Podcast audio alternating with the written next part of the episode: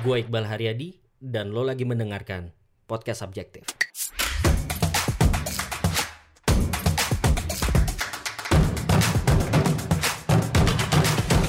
...22 September 2021... ...gua hari ini mau monolog... uh, ...membahas tentang sebuah kejadian... ...yang sebenarnya kejadiannya udah agak lama... ...kayaknya seminggu atau dua minggu yang lalu...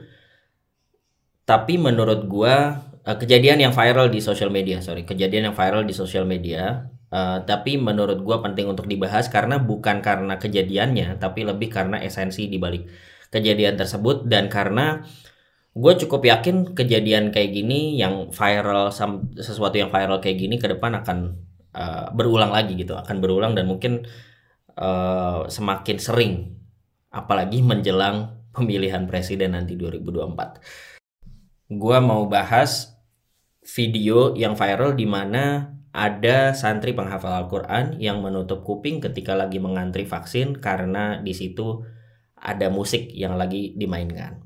Nah, eh, kita mulai dari kejadian atau kronologi dulu ya. Kejadian atau kronologinya di sosial media ramenya kalau tanggal persis kejadian itu kapan nggak jelas juga tapi somehow kan terus videonya rame nih di sosmed gitu ya. Nah kalau sumber yang gue tahu, yang gue lihat gitu ya, itu gue lihatnya ada di postingan uh, seorang politisi lah, seorang politisi yang nggak tahu ya, mungkin orang juga nggak banyak kali yang tahu dia dari partai apa gitu ya. Ini fakta ya. Um, tapi gue lihatnya dari postingan si politisi ini yang ada videonya gitu ya. Video si santri-santrinya lagi uh, apa duduk di sebuah ruangan nutup kuping gitu. Mereka pada pakai peci pakai baju koko tutup kuping.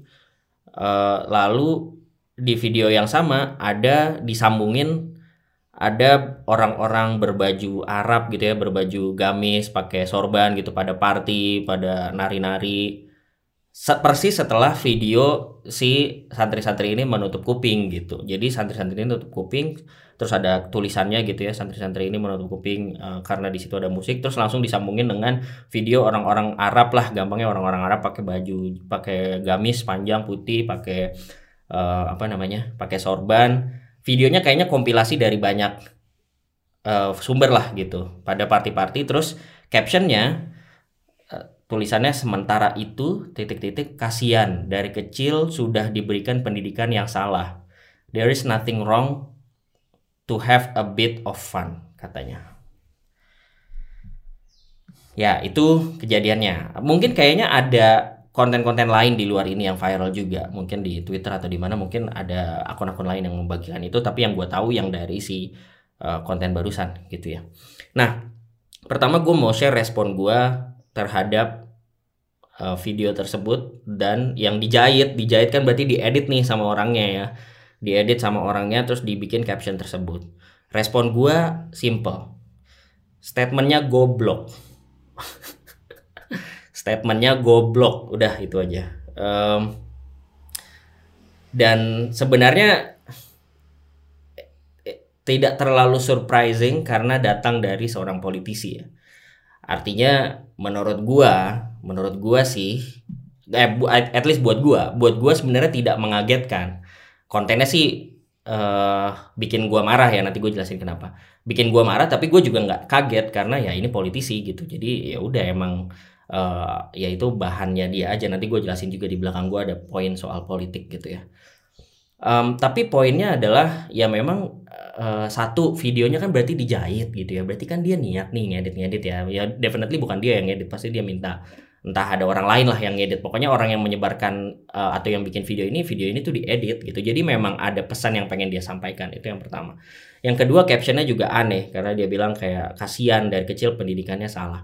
Nah menurut gue ini ya bodoh sekali gitu. Karena keluar dari orang yang biasanya mengagung-agungkan toleransi katanya.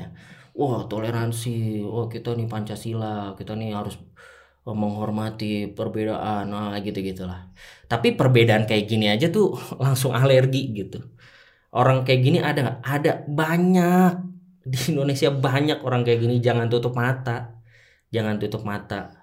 Ada banyak banget orang kayak gini yang ngaku-ngakunya toleran, ngaku-ngakunya wah pembela Pancasila, ngaku-ngakunya Indonesia ini beragam bla bla bla dan segala macam. Tapi ketika ada yang berbeda dari apa yang dia yakini langsung alergi langsung gatel-gatel langsung marah langsung tersinggung langsung bilang langsung ngasih label wah radikal radikul kadrun konservatif tidak modern apalah segala macam segala macam. Kayak gini ada banyak banyak banget.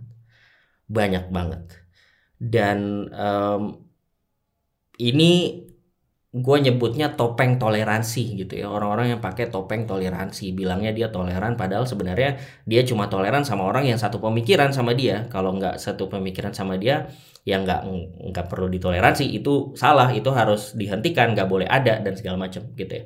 Gue mungkin sebelum lebih lanjut gue harus share dulu juga background gue gitu ya. Kayaknya sih kalau di kalau lu udah ngikutin gue dari lama harusnya lu tahu gitu. Gue background gue dari pesantren. Dan uh, di pesantren gue pesantren 6 tahun. Uh, gue menghafal Al-Quran juga. Terakhir gue lulus lulus dari SMA itu gue menghafal 10 juz Al-Quran. Juz 30, 29, 28, 27, 26 terus dari depan 1, 2, 3, 4 1, 2, 3 terus 2 itu juz di tengah. Nah memang sayang ini bukan sesuatu yang gue banggakan ya karena sayangnya ya setelah lulus mungkin kalau sekarang dites lagi gue udah nggak segitu hafalannya gitu uh, hafalan gue banyak yang rontok lah gitu hafalan Quran gue. Tapi gue berangkat dari pesantren di mana gue juga menghafal Al-Quran. Uh, lingkungan gue lingkungan yang sangat religius definitely ya karena pesantren gitu. Orang-orang yang ada gue terbiasa lah melihat ustadz-ustadz gue um, apa yang mungkin kalau buat orang awam atau orang yang jarang berinteraksi dengan orang-orang seperti ini tuh agak aneh gitu ya mungkin sering yang sering dilabeli gitu ya dilabeli kayak uh, radikal atau apa gitu-gitu yang jenggotnya panjang, yang jidatnya hitam, pakai peci, pakai um, apa namanya, pakai baju koko kayak Nusa gitu ya. Ya bahkan kan beberapa waktu lalu Nusa juga sempat diramein ya karena dianggap mana ada anak Indonesia seperti ini, padahal banyak yang kayak gitu. Uh, tapi poinnya adalah itu background gue. Jadi gue sebenarnya juga gue sangat terbiasa. Uh, gue tumbuh di lingkungan seperti itu gitu. Meskipun kalau lo ketemu sama gue, gue juga mungkin secara tampilan, secara uh, apa namanya secara obrolan nggak nggak uh, tidak terlihat seperti itu gitu ya tapi gue tumbuh di situ gue terbiasa gue familiar dengan uh, apa namanya lingkungan yang seperti itu baru kemudian gue kuliah baru gue terpapar kepada lingkungan yang lebih luas gitu sehingga ketika ada isu-isu atau obrolan-obrolan yang mengarah soal radikalisme lah, labeling Islamik Islam radikal apa dan segala macam itu sebenarnya sesuatu yang dekat sama gua gitu ya. Nah, poin gue balik ke poin yang tadi sebenarnya banyak sekali orang-orang yang pakai topeng toleransi pakai topeng toleransi maksudnya adalah dia menghormati dia bilang dia pejuang toleransi dan segala macam tapi sebenarnya dia cuma menghormati orang-orang yang sepemahaman sama dia kalau beda pemahaman sama dia atau sesuatu seorang orang yang mungkin nggak familiar jarang dia temui jarang dia lihat itu langsung dikasih label yang berseberangan gitu. Gue kasih contoh misalnya orang-orang yang ketika kalau ada wanita cewek pakai baju bikini pakai baju terbuka wah mereka memperjuangkan yang nggak apa-apa dong bebas dong my body my choice katanya ya kan? Tapi kalau ngelihat orang bercadar oh langsung ih apa nih? Radikal harus dicurigai itu nggak boleh tuh pakai cadar nggak kelihatan mukanya. Nanti tiba-tiba dia ngebom lah tiba-tiba dia apalah nggak jelas identitasnya. Tiba-tiba dia cowok lah apa segala macam wah pokoknya banyak banget alasannya segala macam ngelihat ada uh, jamaah apa ada sekolah yang pakai cadar uh, apa siswa-siswanya pada pakai cadar terus tapi upacara gitu ya upacara bendera. Wah rame langsung. Wah upacara bendera kok pakai cadar dan segala macam dia membela orang uh, yang menurut dia yang mungkin sepemahaman sama dia ya bajunya terbuka, wah boleh baju terbuka, bebas. Baju mau mau di my choice ya kan, badan gua baju gua nggak usah atur baju gua gitu. Tapi kalau ada yang nggak nggak se, sejalan sama dia sama keyakinannya dia misalnya pakai cadar wow langsung gatel-gatel langsung alergi. Atau misalnya eh, kejadian-kejadian misalnya wah masuk masjid nggak boleh nih harus lepas sendal harus nggak boleh kalau masuk masjid tuh nggak boleh uh, apa uh, wanita yang lagi haid nggak boleh atau apalah kayak gitu gitulah ya. Ada aturan-aturan yang di masjid itu nggak boleh gitu. Terus mereka akan langsung wah parah nih masjid nggak nggak inklusif nggak apa dan segala macam. Tapi kalau ngelihatnya ada pura ada di Bali misalnya ya kan? Ada uh, tempat apa ibadah agama lain, wah mungkin mereka ngelihatnya, oh ya kita harus hormati dong. Ini kan adat setempat, ya kan ada candi-candi, misalnya ada peraturan yang mirip-mirip gitu, ada pokoknya di situ strict gitu. Ada ada larangan-larangan tertentu atau tidak boleh melakukan hal tertentu. Wah mereka ngelihatnya, oh kalau ini kan budaya, nggak apa-apa dong. Kalau ini kan ini ini dan segala macam gitu. Atau misalnya orang-orang ini ngelihat orang-orang yang pakai baju Korea, ya kan? Wah gegayaan orang-orang pakai baju Korea, pakai hanbok atau baju baju Jepang gitu ya. Atau bertampilan seperti apa tampilan-tampilan K-pop gitu ya. Pokoknya tampilan-tampilan luar negeri lah gitu. Biasa aja. Ya ya itu kan pop culture dong, nggak apa-apa dong gitu. Tapi kalau ngelihat ada orang pakai gamis ya kan, pakai gamis, pakai sorban, oh langsung wah Arabisasi, hilang nih nanti budaya kita ya kan. Uh, gimana ini? Kok berpenampilan seperti orang Arab? Indonesia ini tidak seperti ini gitu. Dan segala macam langsung dicap radikal dan lain-lain. Orang-orang kayak gini ada banyak banyak banget.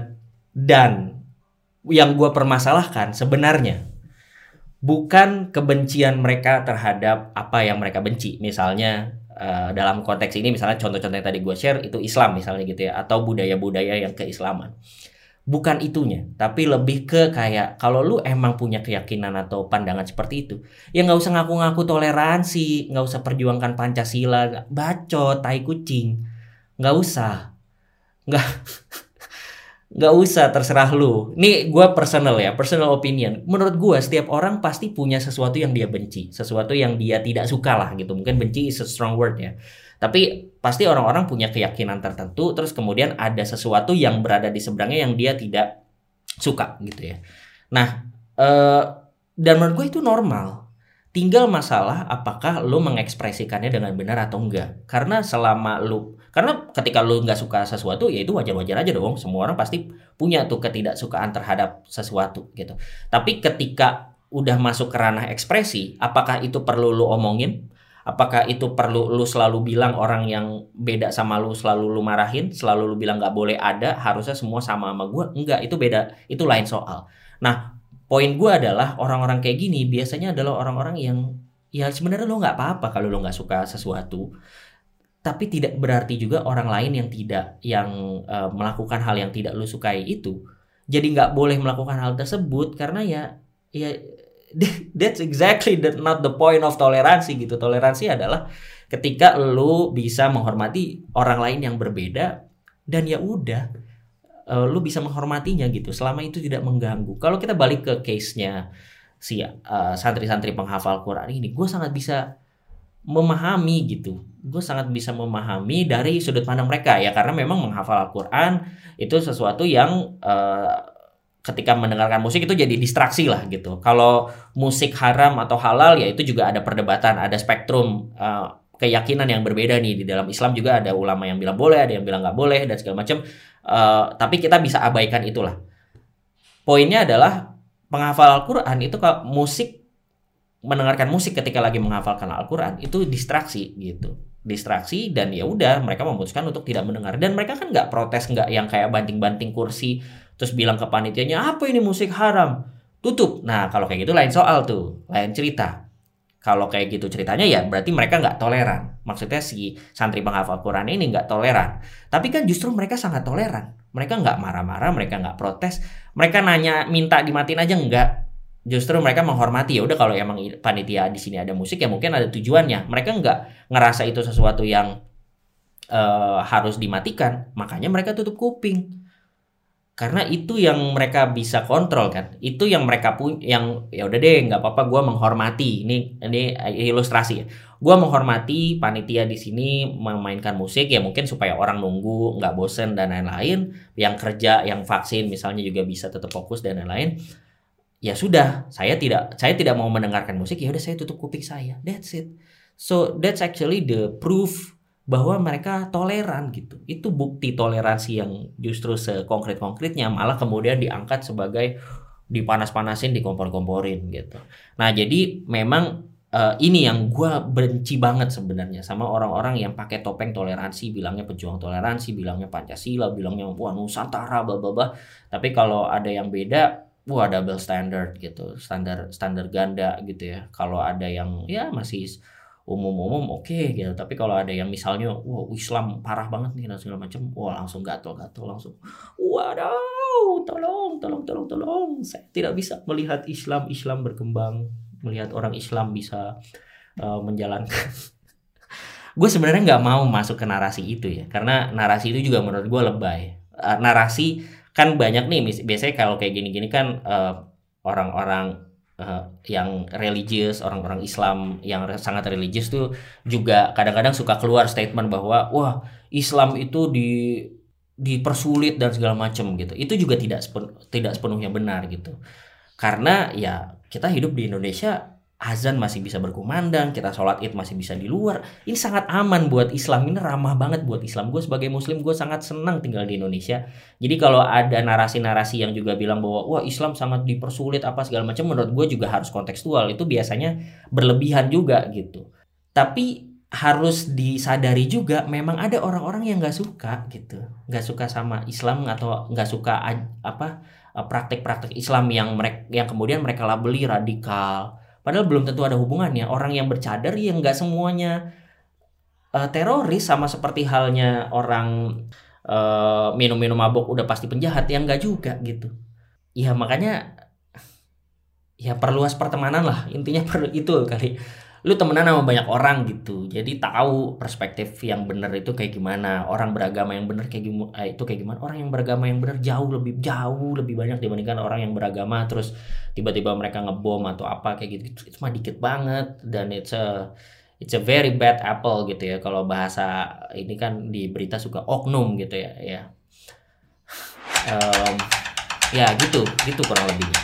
Nah sehingga masuk ke poin yang menurut gue lebih penting poin soal kenapa kita harus waspada dan menyadari yang kayak gini dan kita harus beneran mempraktekkan toleransi yang benar yaitu toleransi ketika ya kita eh, terbiasa untuk hidup beragam terhidup uh, terbiasa untuk hidup uh, untuk mengetahui bahwa orang punya spektrum keyakinan yang berbeda berbeda-beda gitu ada spektrum gitu. Bahkan di dalam orang Islam aja misalnya ada spektrumnya di dalam orang Kristen aja ada spektrumnya uh, ada perbedaan pendapat, ada yang sholatnya kayak gini, ada yang sholatnya kayak gitu, ada yang menurut mereka musik haram, ada yang musik halal dan lain-lain itu beragam banget.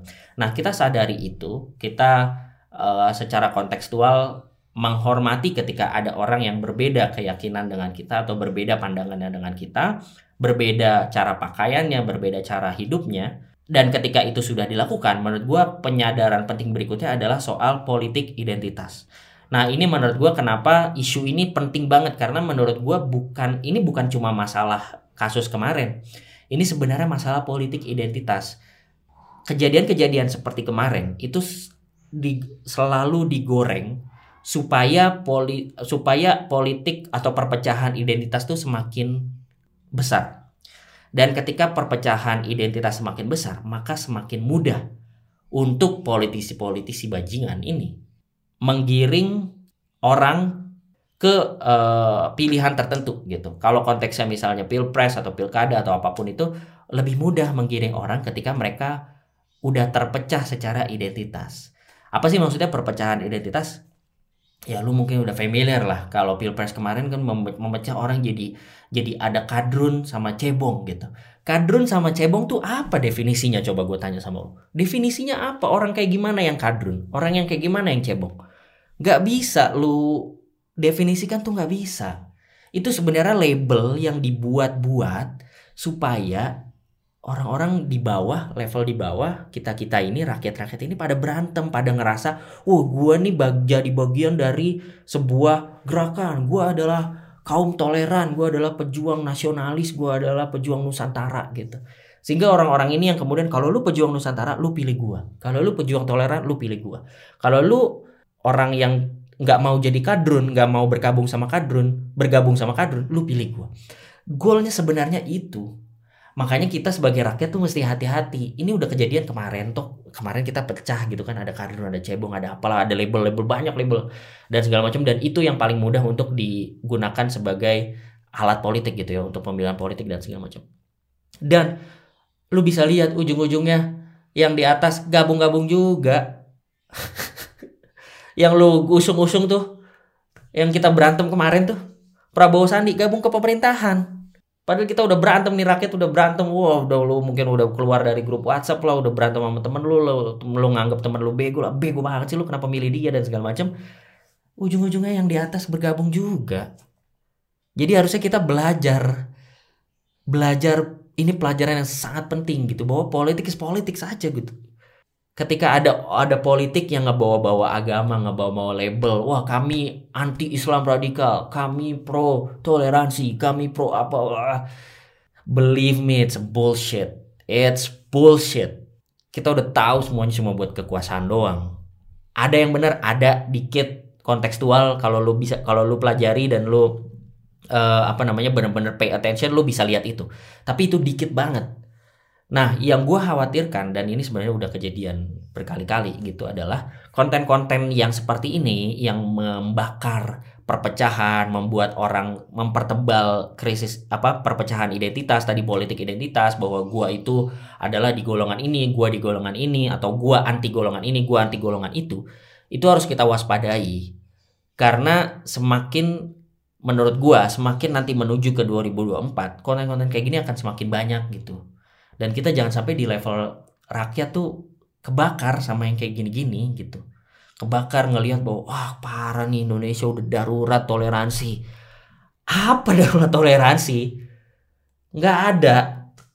Ada mungkin tapi tidak nggak itu itu label yang you know itu label yang dibuat-buat aja label yang dibuat-buat supaya lu bergabung sama sebuah golongan tertentu, lu mudah untuk digiring ke narasi tertentu, mudah untuk didorong untuk melakukan action tertentu. Padahal sebenarnya nggak segitunya di lapangan gitu. Mungkin adalah kejadian-kejadian intoleransi, adalah kita berapa ratus juta penduduk nggak mungkin lah uh, semuanya ideal, semuanya toleran, semuanya ber ini nggak mungkin. Udah pasti ada gesekan-gesekan, tapi uh, di lapangan atau di level grassroots, di level rakyat itu udah selalu pasti sedikit yang kayak gitu-gitu itu. Uh, ketika ada sesuatu yang diviralkan kita harus selalu harus selalu waspada, harus selalu ngeliat nih sebenarnya kejadiannya apa, yang ngepost siapa, yang ngeramein siapa, beneran ada namanya apa enggak. Di Twitter sering banget ada sesuatu yang rame tapi nggak ada namanya, makanya gue berhenti main Twitter sementara ini. Uh, di Instagram juga mungkin begitu jadi intinya ketika ada konten-konten yang memecah seperti ini itu tuh goalnya biasanya untuk lebih mudah untuk memudahkan rakyat terpecah belah sehingga lebih mudah untuk ditarik atau didorong ke narasi atau ke action tertentu gitu. Padahal ujung-ujungnya elit-elitnya bersatu juga. Mereka bu ya mereka cuma nyari kekuasaan, nyari duit mostly. Uh, that's how politic works. Uh, ya politik nggak punya teman gitu, nggak punya teman, nggak punya musuh abadi yang ada kepentingan abadi gitu. Selama kepentingannya jalan ya ayo kita rangkulan lagi. Kemarin mah bohongan aja bro. Kita rangkulan lagi sekarang gitu. Kayaknya kita kalau bersatu lebih powerful gitu. Ya udah mereka bersatu gitu kan. Jadi ya mungkin kurang lebih itulah menurut gua hal-hal yang penting ya. Jadi kalau gua rangkum um, satu ya mungkin yang bisa take away-nya ya. Satu ayo kita jaga toleransi yang benar gitu ya. Toleransi kepada orang-orang yang berbeda sama kita kita hormati gitu ya. Um, perbedaan-perbedaan itu kita jaga dan gue yakin sebenarnya kita semua mostly most of the time kita ngejaga itu gitu. Jadi kita tetap jaga itu. Kedua hati-hati dengan topeng toleransi tadi. Sama ketiga hati-hati kita dipecah lagi dengan politik identitas. Nah um, itu aja dari gue ternyata took longer than I expected sampai 25 menit tapi mudah-mudahan bermanfaat uh, mudah-mudahan jadi clear juga uh, sudut pandang gue gitu ya. Um, dan gue yakin nanti ke depan akan ada kayak gini lagi gue akan selalu refer ke episode ini sih. I think that's all guys. Thank you so much. Kalau bermanfaat boleh di share and I'll see you in the next episode. Please be subjective